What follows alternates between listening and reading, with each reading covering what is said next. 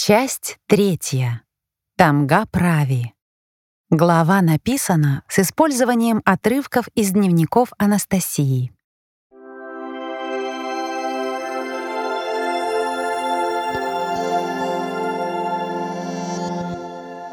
Наступила весна. На одной из тренировок прошел слух о том, что на следующие выходные не будет занятий, якобы сенсей куда-то уезжает вместе с Николаем Андреевичем. Если бы в этом разговоре не фигурировало имя доктора, никто бы из нас не обратил на это внимания.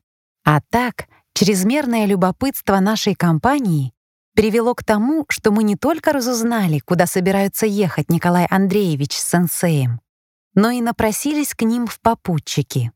Еще бы! Пропустить поездку в Крым, в горы, вместе с сенсеем было бы непростительно.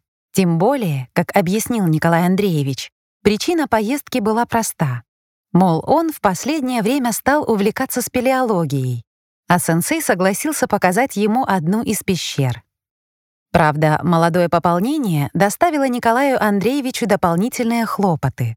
В нашем же воображении прогулка по пещерам граничила с романтикой, и никакого представления о реальной действительности. Чего там особо собираться? Взял рюкзак за плечи и вперед. Николай Андреевич же, надо отдать ему должное, подошел к вопросу о снаряжении очень серьезно.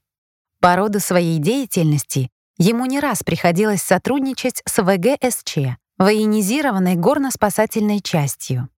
Городок-то наш шахтерский, все друг друга знают. Так что благодаря заботам доктора мы были обеспечены всем необходимым снаряжением для подземного спуска и брезентовыми комбинезонами, и шахтерскими касками с канагонками. Канагонка — это фонарик на ремне, прикрепляющийся к каске, и дополнительными электрическими фонарями. Впоследствии это снаряжение оказалось более чем кстати в данном путешествии. Помимо нашей компании, то есть Костика, Андрея, Татьяны и меня, а также Стаса, Женьки, Володи и Виктора, в поход, оказывается, собирались Валера, отец Иоанн и Сергей. Сергей, как нам объяснили, был старым другом сенсея, который с некоторых пор появился в его окружении. В Крым решили ехать на машинах. Путь, естественно, не близкий, но, возможно, из-за того, что мы выехали в ночь, для пассажиров он показался не таким утомительным. Утром Крымский полуостров приветливо встретил нас своей неповторимой природой. Весна здесь уже вовсю бушевала, покрывая свежей зеленью окружающие просторы. Сменяющиеся пейзажи за стеклом автомобиля были один очаровательнее другого. Они словно соревновались перед нами, как на конкурсе красоты. Мягкий климат позволял расти здесь целому разнообразию деревьев и кустарников, в том числе и реликтовых, порой придавая им самые причудливые формы. Вскоре мы въехали в один из населенных пунктов и остановились у ворот какого-то дома. Сенсей и Николай Андреевич договорились с хозяином. Оставив в его дворе машины, наш небольшой отряд, груженный палатками и продовольствием, двинулся в сторону гор. Идти пришлось довольно долго, однако поход был только в удовольствии. Все вокруг утопало в зелени. То и дело попадались поляны, сплошь усеянные цветущими весенними цветами. А воздух — просто чудо. Удивительно легкий, чистый, насыщенный самыми изысканными природными ароматами. В одном месте веяло горной свежестью, бодрящим озоном, в другом месте порывы ветра доносили неповторимый запах моря. В третьем царствовало благоухание целого букета эфирных масел каких-то цветущих растений. Подножие горной гряды, к которой мы направлялись, было уже недалеко. Однако сенсей предложил остановиться и заночевать на полянке возле леса, поскольку уже вечерело, а в горах сумерки наступают быстро. Пока мы возились с установкой палаток, уже совсем стемнело. Благо наши ребята не поленились насобирать хворост по пути, и мы не остались без горячей пищи. наших любимых ночных посиделок возле костра устраивать не стали. Во-первых, все устали, а во-вторых, завтра, по словам сенсея, нас ожидали не меньшие испытания на физическую выносливость, поэтому сразу после ужина все пошли спать.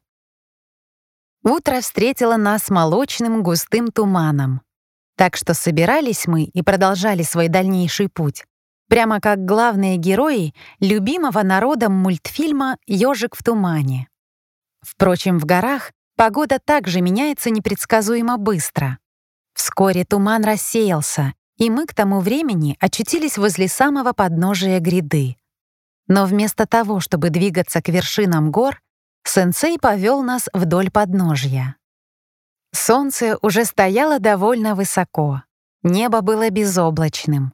Вокруг пели на разный лад птицы, и все это в совокупности с красивым горным ландшафтом рождало прекрасное весеннее настроение. Парни всю дорогу обсуждали между собой, какие высокие участки скал они могли бы преодолеть с прихваченным ими скалолазным снаряжением. Но хотя они и мечтали о покорении вершин, под неустанные комментарии и шутки Вано и Жени, сенсей не спешил подниматься в горы, а по-прежнему вел наш маленький отряд вдоль подножья гряды. Вскоре мы подошли к выступающему скальному образованию, о котором сенсей сказал, что это и есть конечный пункт нашей поверхностной прогулки. Мы с удивлением огляделись по сторонам. Ни тебе огромного полукруглого грота, который рисовало наше воображение в виде предполагаемого входа в таинственную пещеру. Даже ни одного намека на расщелину. Заинтригованные такой загадкой, мы стали облачаться в шерстяную одежду и поверх ее натягивать костюм спелеолога. Быстрее всех оделся Женька. Ожидая других, он стал исследовать местность. Но не обнаружив искомую щель в скале, парень озадаченно спросил. «Сенсей, а здесь случайно «Сим-Сим, откройся» говорить не надо?» Тот усмехнулся. «Обойдемся без формальностей». Когда мы оделись, сенсей предложил оставить здесь лишний груз в виде палаток, дополнительного снаряжения и вещей, которые наша компания по незнанию на всякий случай прихватила из дома. Мы занялись рассортировкой. Потом покомпактнее упаковали в свои рюкзаки еду и самые необходимые вещи, а остальное замаскировали за грудой камней. Когда все было готово, сенсей подошел к одному из довольно объемных камней, беспорядочно наваленных у скалы и визуально казавшихся неподъемными, и легко отодвинул его в сторону. «Прошу», — пригласил сенсей, указывая на открывшийся лаз. Мы удивленно переглянулись и подошли поближе, разглядывая эту зияющую темную дыру.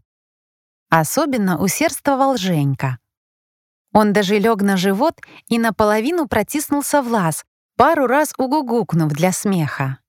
Затем попятился назад, присел на колени и, автоматически отряхнув пыль с комбинезона, с улыбкой признался. «Да, теперь я понял, что чувствовал Винни-Пух, когда побывал в гостях у кролика. Все рассмеялись, а отец Иоанн весело и наставительно произнес. «Вот до чего человека доводит грех чревоугодия. Ублажаешь без конца свою плоть белками да углеводами, а потом не то что в пещеру, во врата райские не протиснешься». «Ничего», — подбодрил сам себя Женя. «Там, где нельзя протиснуться, будем брать штурмом. «А штурма-то хватит на твою тискалку!» По-стариковски прищурившись, поинтересовался Вано. Новая волна смеха заглушила ответ расплывшегося в улыбке Женьки. Посмеявшись и немного отдохнув, наш коллектив стал готовиться к преодолению лаза. Сенсей показал нам, как нужно привязывать свой вещмешок к ноге, чтобы было удобнее передвигаться. Включив канагонку, он полез первым. За ним последовал Валера. Причем у обоих это получилось достаточно ловко, несмотря на кажущуюся узость прохода. Потом поползли Стас, Женька, Андрей, мы с Татьяной, затем и остальные. Передвигались по-пластунски, упираясь локтями, прямо как разведчики на передовой. Гора охватила нас плотным кольцом своих каменных тисков. Мрачное подземелье встречало угрюмым молчанием. Лишь наше кряхтение до шорох комбинезонов с вещмешками нарушали могильную тишину. В этом узком лазе гора словно проверяла непрошенных гостей на прочность, выдержку и самообладание. Да, попадая в эти каменные клещи, испытываешь обостренное чувство перехода в совершенно иной мир. Еще несколько минут назад твое тело ощущало простор, находилось среди ярких красок природы и солнечного света. Слух радовало пение птиц и жужжание проснувшихся после долгой спячки насекомых. А теперь чувствуешь себя словно заключенным в каменные оковы под многотонными глыбами могучей горы. Повсюду царила темнота. В прохладном воздухе ощущался запах камней. Вначале было трудно свыкнуться со столь ощутимой разницей.